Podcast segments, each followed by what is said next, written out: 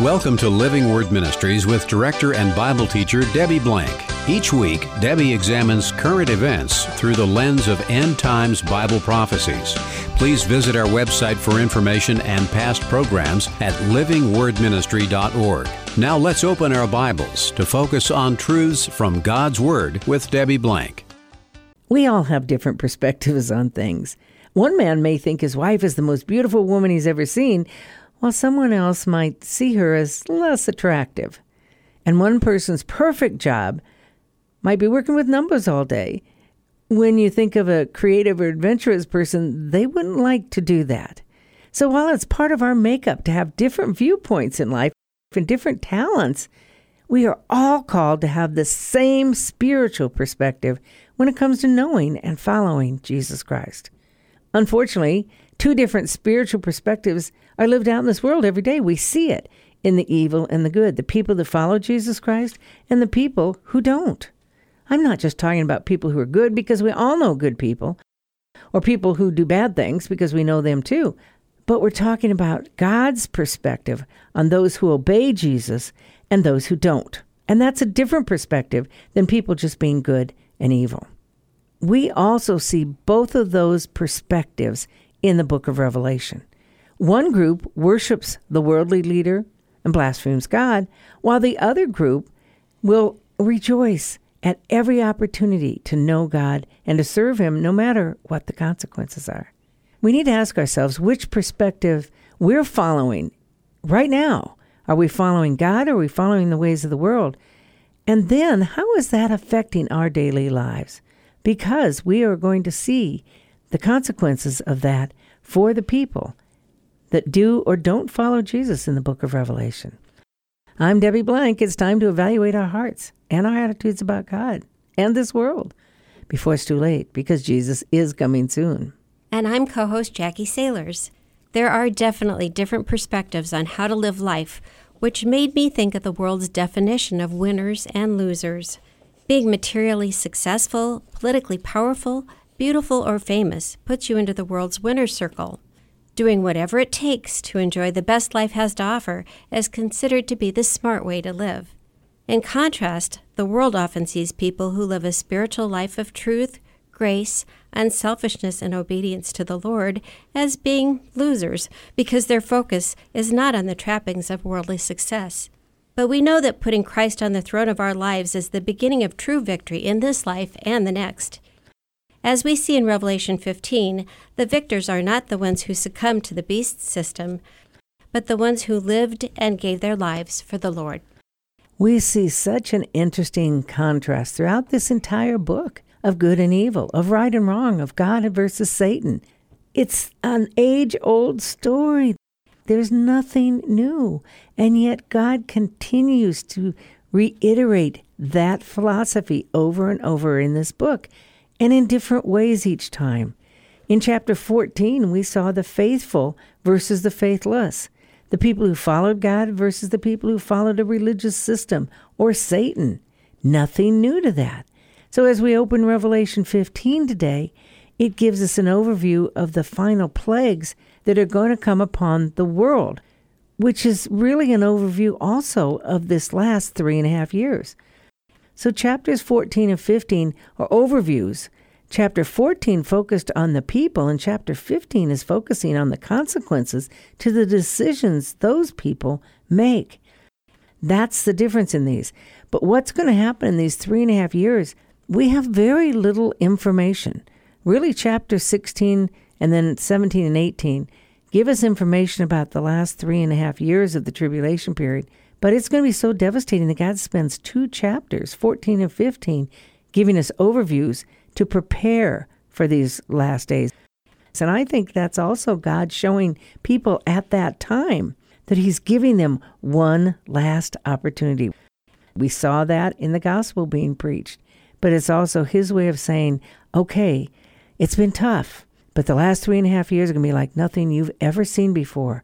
So open your eyes and be prepared and turn to me today. I kind of think that's what he's saying in these chapters. It is amazing the grace of God all the way through the tribulation. It's just when you speak about amazing grace, this is where I think His grace is so amazing. It's something that I think we've talked about this before. I have just been so blown away by seeing the grace of God in this particular study of Revelation that we've been doing. So we have grace of God toward the obedient and the disobedient, but we want to look at the differences between those who are faithful and those who are faithless in Revelation. When I taught Revelation 10 years ago, understand I had taught it several times before that, but 10 years ago, I remember specifically saying that Revelation is all about the future and all about getting to know Jesus and what he's going to do in the future. But there really isn't a lot of application here because there's so many details about the future. Well, boy, am I convicted that that is so wrong. If you've been listening to this discussion of Revelation, you've seen how much application there is in here, how much Jesus spends time on talking about himself, on the need to worship God, the desire to worship God, on the different people and how they've responded to God and how they poured out their love and worship for Him, and how we can do the same, of the situations that people have gone through and how they've lived through them, and also the unbelievers and how they've responded. So this book is full of application. And if we want to understand that, we just need to go back and review, as you said, by looking first at the faithful people that we've seen in this book. The first faithful followers we see in Revelation, besides the churches that are mentioned in chapters 2 or 3, can be seen in heaven in chapters 4 and 5. And those are the elders. Certainly, you have the angels and the four living creatures, but you have the elders who were human beings and who are now in heaven. What are they doing? They are worshiping God day and night because that's where their heart is. They're before the throne of grace. They recognize how awesome God is. They've lived their lives for Him, and now they're worshiping Him in heaven. What a great opening scene that is to the reward that we will have when we follow Jesus Christ on this earth. We think about those fifth seal martyrs when we look at Revelation 6, and we saw that when the Lamb broke the fifth seal, it says, I saw underneath, this is John speaking, I saw underneath the altar the souls of those who had been slain because of the word of God and because of the testimony which they had maintained. And they cried out with a loud voice, saying, How long, O Lord, holy and true, will you refrain from judging and avenging our blood on those who dwell on the earth? We have the faithful martyrs under their throne in chapter 6, and we see that their faith has been because of the Word of God and their testimony, which they maintained until the death. So that's how faithful they were. Yeah, so you have two different groups of people the faithful elders, and now you have martyrs. As we move into chapter 7, we see the 144,000 Jewish evangelists, and they are faithful until the middle of the tribulation, when in chapter 14 we saw that they were martyred. So they lived their lives for Christ, but then they were martyred. In chapter 7, also we see the great multitude that we're told come out of the great tribulation. So those are martyrs. And in every one of these cases, they aren't mourning the fact that they were martyred. They're instead worshiping Jesus because they're in heaven with their Savior. That's their goal. Their goal isn't to live a life on this earth and to have health and wealth. Our goal is to be with Christ on this earth and then in heaven. So we then move on to the two witnesses in Revelation 11 who lived faithfully for God, sharing the gospel for three and a half years until they were martyred. Our next group of faithful followers comes from the discussion in Revelation 13:8 of those people whose names have been written in the Lamb's book of life, how they did not follow the Antichrist or worship him. Now, it doesn't tell us they're martyred in that passage yet, but they will be later. And then finally, we look at Revelation 14:13 and it talks about those who die in the Lord. Before we see the final harvest take place later on in Revelation 14. Now, for most of these people, they have something in common, and that is during the tribulation period, they're all martyred. Not every believer will be martyred because many will live to inhabit the new kingdom that Jesus will dwell on earth, the millennial kingdom. But here we see that most of the people during the tribulation period are going to be martyred. And when they are, they're not sad about it. They're rejoicing and glorifying God because He is going to reign, because He is going to bring judgment on the sinners, because He is the King of kings and the Lord of lords, and He is worthy of all praise. That's the vision of a faithful follower. These happen to be martyred, but that's how we're supposed to live on this earth all the time, worshiping and honoring God in every action, every thought, everything we do, so that we can be true, obedient followers of Jesus. And focusing on the Lord is what allowed them to be able to do that. In chapter 14, verse 13, when it says, Blessed are the dead who die in the Lord from now on, and you think, Blessed are the dead, and you think about people being martyred in that, that's a tragedy. But like you said, it's not. We look at death one way, God looks at it another way. I think somewhere in the scriptures it also says, Blessed in the eyes of the Lord are the death of his saints. That's because absent from the body, present with the Lord. Paul said that. It was hard for him to decide whether he wanted to remain and do the work of the Lord or if he'd rather be in the presence of the Lord. He was torn. And of course, it would be better to be in the presence of the Lord, but he had work to do on earth. So he was content to do that. But when you think of it that way and the glory that just on the other side of death, there is that glory for those who are believers and who belong to the Lord. We get to see a picture of that in heaven in Revelation. Our inheritance is not on this earth, it's in heaven. That's where our focus should be. But while we're on the earth, we need to follow Christ and do what he says. In 1 Peter 2:24, it says Jesus bore our sins in his body on the cross so that we might die to sin and live to righteousness. That's our job here on earth is to die to sin. That means that our focus is not on the things of the world, but on the things of heaven. If we live with our minds heavenly minded, we will be focused on Jesus. Because one day we may be martyred and go see Jesus that way, or we're going to be raptured, or we're going to die. But one way or another, we're going to end this life on this earth, so we shouldn't focus on this as our inheritance. If we do, then we become the faithless people. And that's the second group of people we see in the book of Revelation those who do not follow Jesus Christ. They are not mentioned in heaven with Jesus in chapters 4 and 5. The first time we see someone faithless is in Revelation 6 when we see the opening of the seals. We see the Antichrist and then war and then famine and then the murder of a fourth of the people on earth from war, but also from pestilence and the consequences of war. In Revelation 6 later on, with the opening of the sixth seal, we see, quote, the kings of the earth and the great men and the commanders and the rich and the strong and every slave and free man hid themselves in the caves and among the rocks of the mountains. And they said to the mountains and to the rocks, Fall on us and hide us from the presence of him who sits on the throne and from the wrath of the Lamb. For the great day of their wrath is come, and who is able to stand? The first faithless people we see are people who see God's hand, his wrath being poured out, and instead of turning to him, they hide from him and turn away from him. Moving on to Revelation 9, in the sixth trumpet judgment, a 200 million man army comes forth that kills a third of the earth. When that happens, it says, the rest of mankind who were not killed by these plagues did not repent of their works of their hands so as to worship demons and the idols of gold and silver and of brass and of stone and of wood, which can neither see nor hear nor walk, and they did not repent of their murders, nor of their sorceries, nor of their immorality, nor of their thefts. These people, when they see God actually, again, in a graver way, pouring forth his wrath on unbelievers, they even turn further away from God and they continue to live their horrendous life of evil and the anti God way.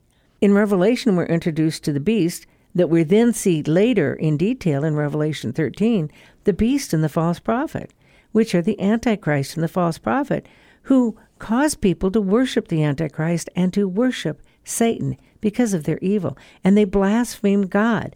And the Antichrist, it tells us in 2 Thessalonians 2, will go forth and claim himself to be God in the temple of God in Jerusalem. It can't get any worse than that. Now, Revelation 12, in the middle of that, Satan is introduced, and he is the father of lies, and he's thrown down to the earth knowing he has a short time. People worship him, we're told in Revelation 13. In Revelation 14 and 15, we've just seen Revelation 14 how God's wrath is poured out on those who accept the mark of the beast and who worship the Antichrist. And their consequences, they're going to be reaped in the winepress of the fierce wrath of God. Which means they will go into eternity away from God. This is what we've already seen in the book of Revelation. And today we're going to see the consequences again of some of these people and how they've been acting. It's a very sad thing when you see these people continuing to hide from God when He has done nothing but offer them His grace. When you don't take the grace of God, when you don't accept that, then there is nothing left but wrath. It seems hard to believe, but they have chosen the wrath of God. They have. So Revelation 15:1 opens up and says, "I saw another sign in heaven, great and marvelous, seven angels who had seven plagues, which are the last, because in them the wrath of God is finished." That is God's eventual judgment. The seven plagues. They're the last. That's the end once these are over. At the end of this chapter, it's only eight verses long, we're going to see and understand that a little bit more. And sandwiched in the middle is people's praising of God. But for now, let's go back to verse 1. It's another sign. We saw two other signs in Revelation in chapter 12. One was Israel, and one was Satan. Now we see a sign which is it. This is it. This is God's wrath. No more chance. I believe after the gospel is shared to the whole world, as it's mentioned in Revelation 14, that there is no more chance for people to accept Jesus Christ. But we'll see if that ends up happening. But now we have seven new angels. And these angels are carrying the seven plagues, or what we know as the seven bowl judgments from chapter 16. There's no more after this. We've seen the seal judgments, we've seen the trumpet judgments. We didn't see or understand the thunder judgments, as they are mentioned in Revelation 10. And now these seven bowls are the culmination of the seventh seal that Jesus opened, which poured out his wrath on this earth. And it says, His wrath is finished. That's his thumos wrath. Again, that's the pouring out of God's wrath, his final judgment. And it's finished. It's done. It simply means the end. It's in the aorist tense, which means it's the reality of the event, not the timing. So it's not saying it's happening right now, but the reality is it's going to happen when God's wrath is fully poured out, and that's going to happen with the Battle of Armageddon. So, continuing with verse 2, it says, and I saw something like a sea of glass mixed with fire, and those who had been victorious over the beast and his image, and the number of his name, standing on the sea of glass, holding harps of God. There's a lot in there. The sea of glass mixed with fire, and they're standing on it. So, what is that about? I think of fire as part of judgment. Explain what this means. Well, first of all, in the original Greek, when it says glass mixed with fire, it really means a glassy crystal. It doesn't necessarily mean fire as in judgment as we see it. And if that's the case, we can go back to Revelation 4 6 and see that before the throne of God was a sea of glass. So this could simply be an explanation of them standing before God's throne. It could also mean with the fire, if fire is talking about judgment, or it could be talking about fire from the incense before the throne of God, which includes the prayers of the saints. And we know that the prayers of the saints prior in Revelation have been poured out in a bowl onto this earth, so perhaps that's what we're talking about here. But it says they have come off victorious. These people who are there are overcomers. They have overcome the problems of the world to focus on God. And here it specifically says they've overcome the issues from the beast and from his image and from the mark 666 they won. They may not have taken it. They may have suffered here on earth. They may be martyrs but they have overcome because now they are in heaven with jesus standing on that sea of glass with harps of god. In the book of revelation the only other instrument mentioned are trumpets but here we have harps we know that david played a harp that that was his soothing melody to calm saul when he was before King Saul. It goes on to say in verse 3 that they sang the song of Moses, the bondservant of God, and the song of the Lamb. Well, what's the song of Moses? It's a song of deliverance. If we go back to Exodus, we see many similarities here. In Exodus, they had plagues. We see plagues mentioned in verse 1. In the time of the deliverance, they walked through the sea, the Red Sea, to get to the promised land. Here they're on a sea of glass. Moses' prayer in Exodus 15 was a prayer of deliverance after God had delivered them. So this is a prayer of deliverance. There's a song of Moses then, there's a song of Moses now. And later in this chapter, we're going to see the glory of God, which was first introduced to the Israelites when they left Egypt. A lot of similarities here, but specifically the song is one of worship and deliverance and thanks to God. When we look at the Song of Moses from verse 3, we know that there is a Song of Moses in Exodus and there's a Song of Moses in Deuteronomy. Is this a compilation of those two things or other things added? Well, actually, it says it's the Song of Moses and the Song of the Lamb. So I see it as a compilation of things. In Exodus 15 and Deuteronomy 32, Moses did have the Song of Moses. He gave that to the Israelites, and it was a song of deliverance. But in the case of this, it also includes a lot of Psalms. Did you know that Moses wrote a lot of the Psalms? So it's quoting from some of those Psalms that he wrote, such as Psalm 90 and 92 and 86 and 98, 111. Just different excerpts from things that he gave in that. It also is quoting from Isaiah 66 23. Now, I love this because if we know the book of Revelation, you know that it encompasses hundreds of quotes or allusions to the Old Testament. That's why J. Vernon McGee once said in order to understand the book of Revelation, you have to understand the 65 books that come before it because there's so many references to that. In the end of this song, it says, All the nations will come and worship before you. It tells us that very thing in Isaiah 66 23. It says, It shall be from new moon to new moon, and from Sabbath to Sabbath, all mankind will come to bow down before me, says the Lord. And if you know the layout of the book of Isaiah, there's 66 chapters here. There's 66 chapters in the Bible. The first 39 chapters in Isaiah really deal with Old Testament issues and the struggles of the Israelites. And the last 27 chapters focus on Christ and his return, just like the first 39 books of the Bible focus on the Old Testament and the last 27 focus on Christ. It's divided very nicely, so it's not surprising that the second to the last verse in Isaiah should end with the fact that everyone will bow down and worship God. Moses was the most important prophet to the Jews, and it was prophesied with Moses that there would come a future prophet who would be more important, and that's Jesus. Now, the Muslims will tell you that's Muhammad, but nowhere in the Bible does it make reference to that. The prophet in the future would be Jesus, so it's not surprising that these people who are delivered are compiling here a song that deals with what Moses said, but also about Jesus, because it's no longer about Moses. Moses was a precursor, a deliverer from Egypt, taking them into the promised land. Jesus is our deliverer from sin, taking us into the eternal promised land. So here's the Song of the Lamb Great and marvelous are your works, O Lord God the Almighty. Righteous and true are your ways, King of the nations. Who will not fear, O Lord, and glorify your name? For you alone are holy. For all the nations will come and worship before you, for your righteous acts have been revealed. So, this is what they're singing, accompanying themselves with the harps in heaven. It's all focused on God. O Lord God, Kurios, the one who's our master, the ruler. Then he calls him the Almighty, El Shaddai, the Almighty, the all sufficient God, whose righteous are true. Righteous is mentioned eight times in Revelation because it depicts the perfection of God. And true, of course, Jesus is the way, the truth, and the life. And he says, Righteous and true are your ways.